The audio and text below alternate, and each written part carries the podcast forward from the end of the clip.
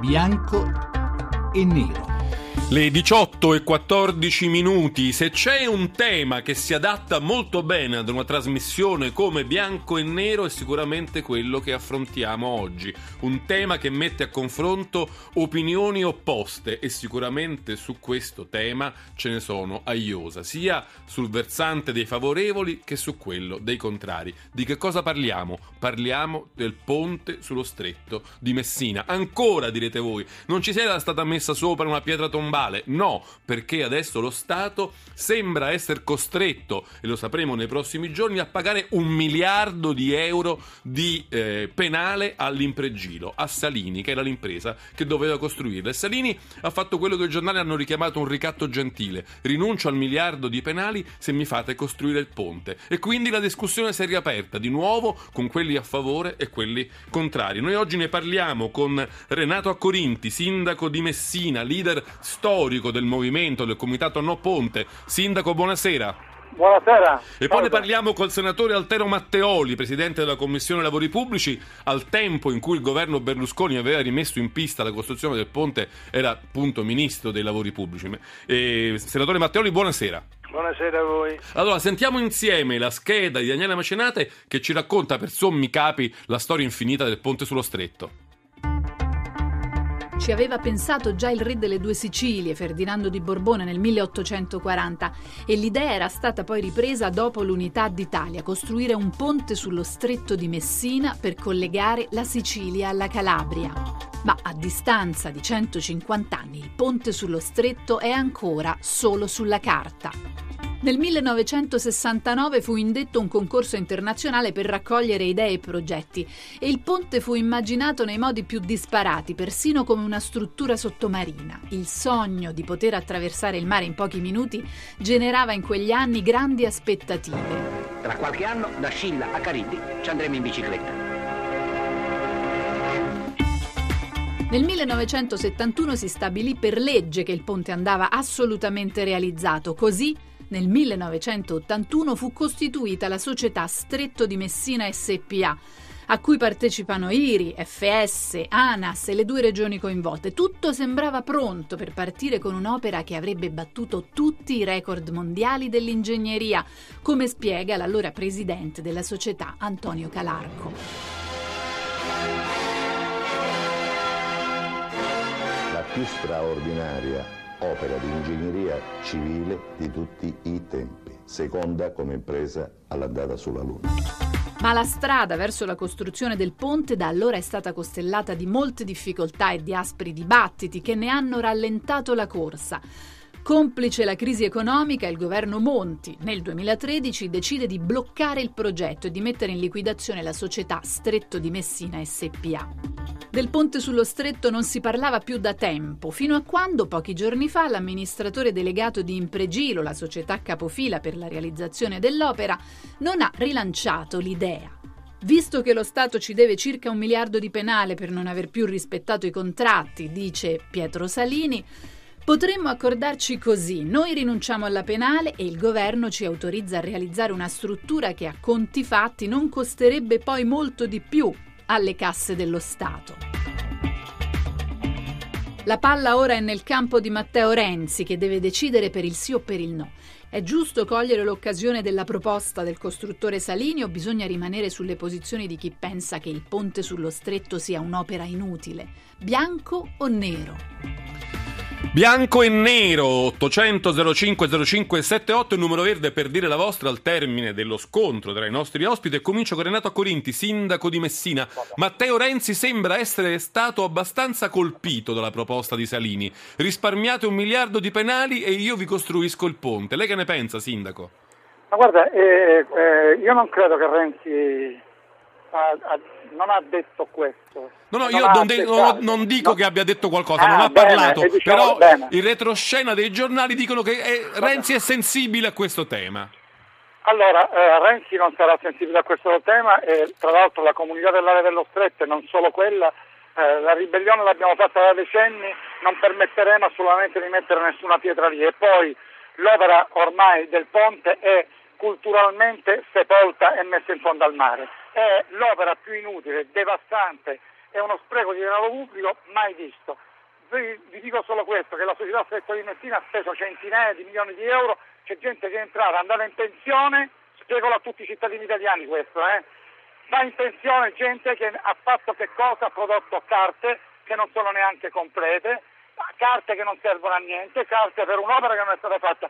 Noi nell'area dello stretto abbiamo subito per un secolo e mezzo, come ha detto la scheda introduttiva, abbiamo aspettato, chiaramente non io perché l'abbiamo combattuta quest'opera, però hanno illuso, hanno illuso intere generazioni che il ponte eh, risol- risolto Però Sindaco sembra altrettanto insopportabile l'idea che senza una lira adesso lo Stato debba dare un miliardo di euro a Allora, Salini e bene, compagnia. bene, rispondo a questo subito. Uno, che dare soldi per una infrastruttura e per un cantiere che non è mai iniziato è una follia, è immorale ed è anche illegale. E in ogni caso, ma io la metto come ultima chance, se proprio ci dovessero dare i soldi, come dicono per eh, questo miliardo, e allora dicono facciamo l'infrastruttura, e allora bene. E allora vi chiedo, vi dico questo perché sono molto propositivo nelle mie lotte.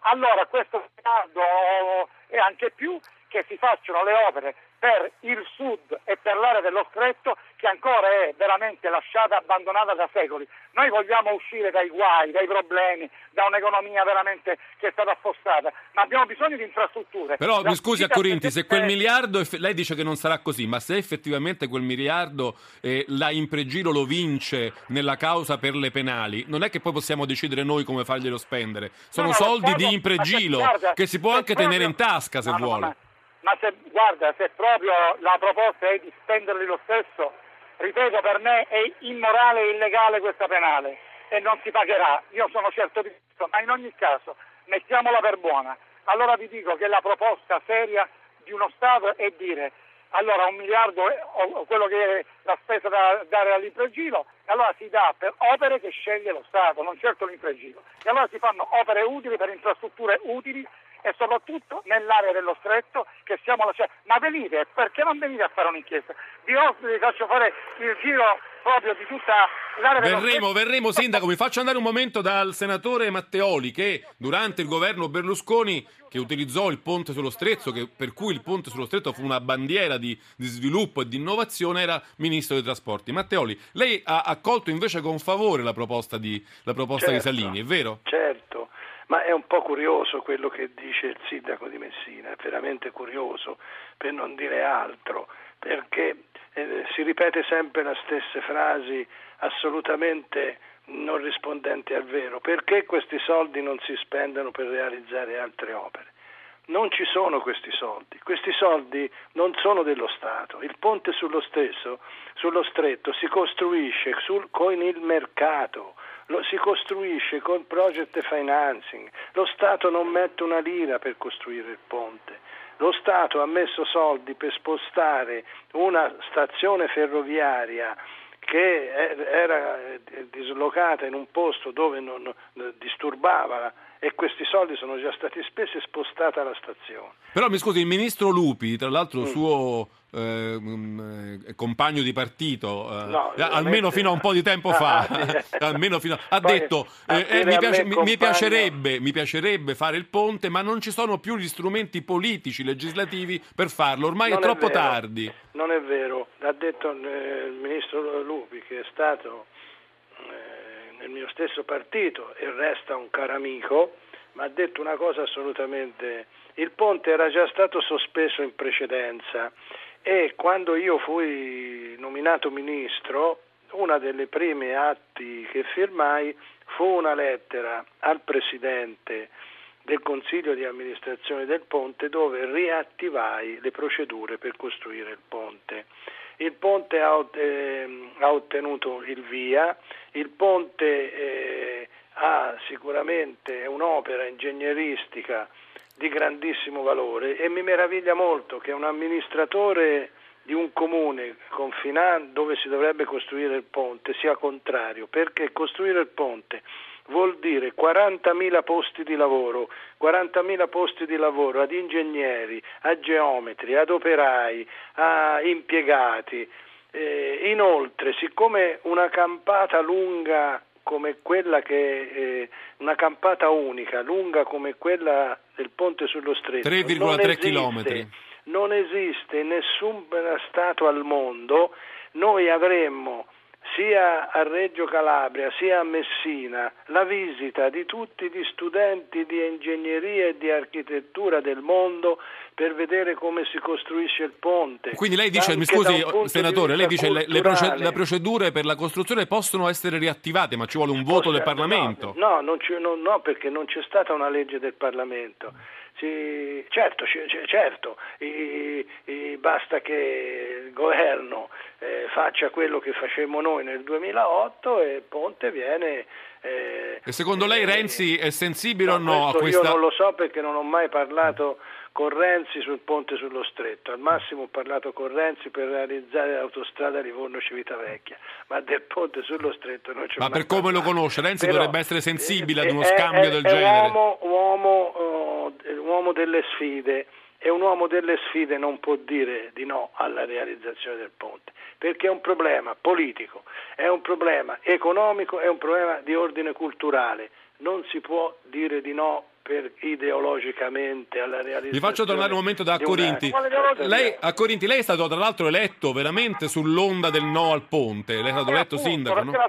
Messina in un modo maturo ha scelto una persona proprio che la battaglia del ponte è stata simbolo, perciò evidentemente non è che c'è qualcuno folle che dice un no così. Tra l'altro si sono aggregati a noi eh, comitati scientifici da tutte le parti, non solo d'Italia, anche all'estero. Su questo poi ci torniamo. Poi la questione, guarda, guarda, la questione di dire il, il project financing, parole di un vuoto enorme, ci hanno sempre illuso. Devono venire gli americani a fare il ponte. Anche i cinesi poi a un certo erano, punto. No, poi erano gli americani, poi erano gli arabi, poi i giapponesi, poi i cinesi non è venuto mai nessuno concretamente a dire qua ci sono i soldi perché è un'opera che non, non può prendere, non si può fare uno, non può recuperare il denaro speso. Questi sono tutti i lavori degli economisti, sono stati molto chiari.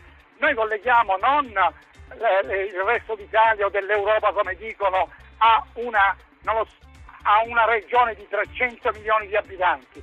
Siamo 5 milioni di abitanti con un'economia purtroppo eh, non buona e il numero del passaggio è stato fatto tutti i calcoli, scientificamente provato questo.